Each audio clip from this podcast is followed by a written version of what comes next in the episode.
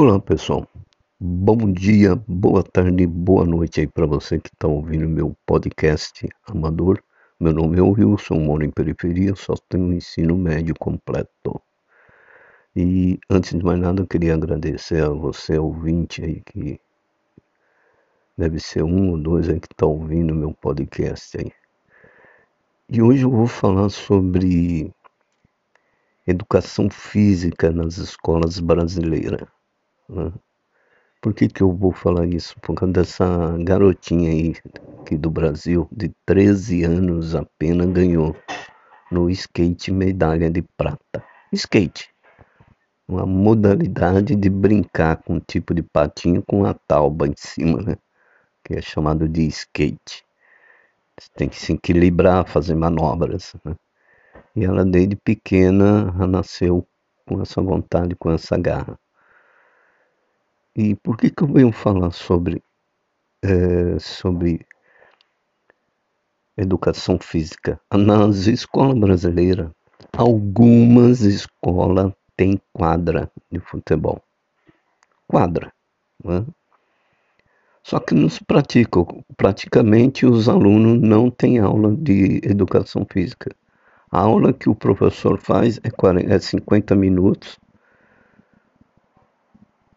Ele leva o pessoal para a quadra. Quando tem quadra, tá, gente? Não é todas as escolas brasileiras que tem quadra para se fazer alguma atividade física. Ele vai lá, passa um exercício, aí na outra aula ele já vai e dá um, a escrita, né? Algumas peculiaridades de algumas modalidades de, de esporte, como futebol, vôlei, tênis, né? Fala alguma coisa, aí dá uma provinha. Esse é o trabalho do, do professor de educação física. E, e é uma aula só, né? E você não aprende nada, você não consegue, você não faz nada, essa é a grande realidade do Brasil. É diferente daí dos países que nem Estados Unidos, que tira o sábado, né? Ou um dia da, da semana para pôr os alunos lá para jogar futebol, fazer treino. Aí são três, quatro horas de estudo, se eu não me engano. Eu não tenho certeza. Bem diferente do nosso, né? Mas o que eu quero dizer que é o seguinte, e essa menina é uma menina simples, moradora de periferia, igual eu, né? E tá aí, ó, abraçando o mundo, o mundo tá conhecendo ela.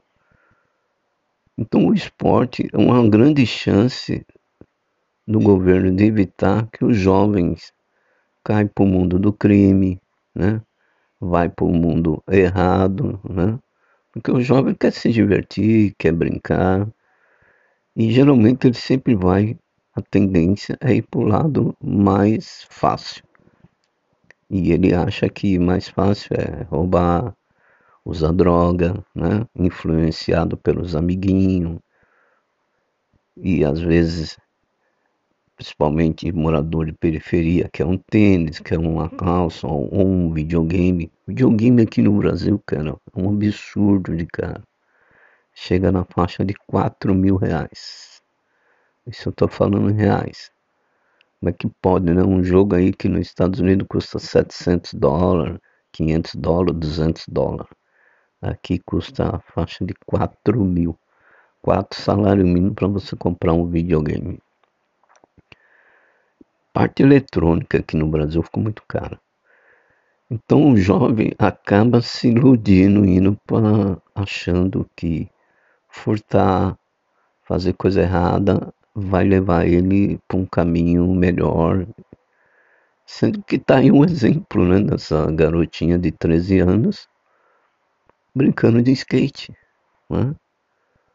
Isso é maravilhoso. O esporte faz tudo. E, além de colocar o nome do país lá em cima, é, faz bem para a saúde dela, né? Ela está praticando esporte. Você tem que fazer exercício para poder fazer aquelas manobras, treinar vai cair, vai se machucar, isso não é nem dúvida. Faz parte do que você quer fazer, né? aos tombos, queda em tudo que é lugar. Toda profissão tem isso. E o esporte está mostrando. Só que infelizmente os nossos governantes não se interessam, eles não querem que filho de trabalhador ou mesmo trabalhador tenha acesso a esse tipo de conteúdo. Aqui é tudo feito para prejudicar o trabalhador comum. Infelizmente, né? Aí com isso perde quem? Perde o trabalhador, é claro, o filho do trabalhador, e perde o país. Porque se você não faz exercício, se você não, não tem algo, você vai para coisa errada, ou você vai ficar doente, né? Por isso que os hospitais aqui do SUS nossos aqui é super lotado. E você também não consegue marcar compra. Marca, mas demora dois anos, um ano, para você passar num clínico. Né? Por que, que as pessoas ficam doentes? Né? Alimentação, falta de exercício. E o esporte, para o jovem, e evitar isso. Né? Se você tem uma boa saúde, jamais você vai usar um SUS. O governo economiza, né? não precisa gastar tanto com o SUS, não precisa gastar tanto com seus clientes, né? Do, do, dos servidores. Ambas as partes ganham, né? Ganha o governo, ganha o país e ganha aquela pessoa que pratica esporte. Então o esporte tem que ver de uma Esporte e música tem que ser colocado nas salas de aula brasileira o mais rápido possível. Né? As escolas brasileiras é, não são todas que têm estrutura, né? mas as que têm deveria sim colocar música e é, atletismo, né? Eu sei que algumas pessoas que vão ouvir meu podcast brasileiro falam, não, mas tem aula de educação física.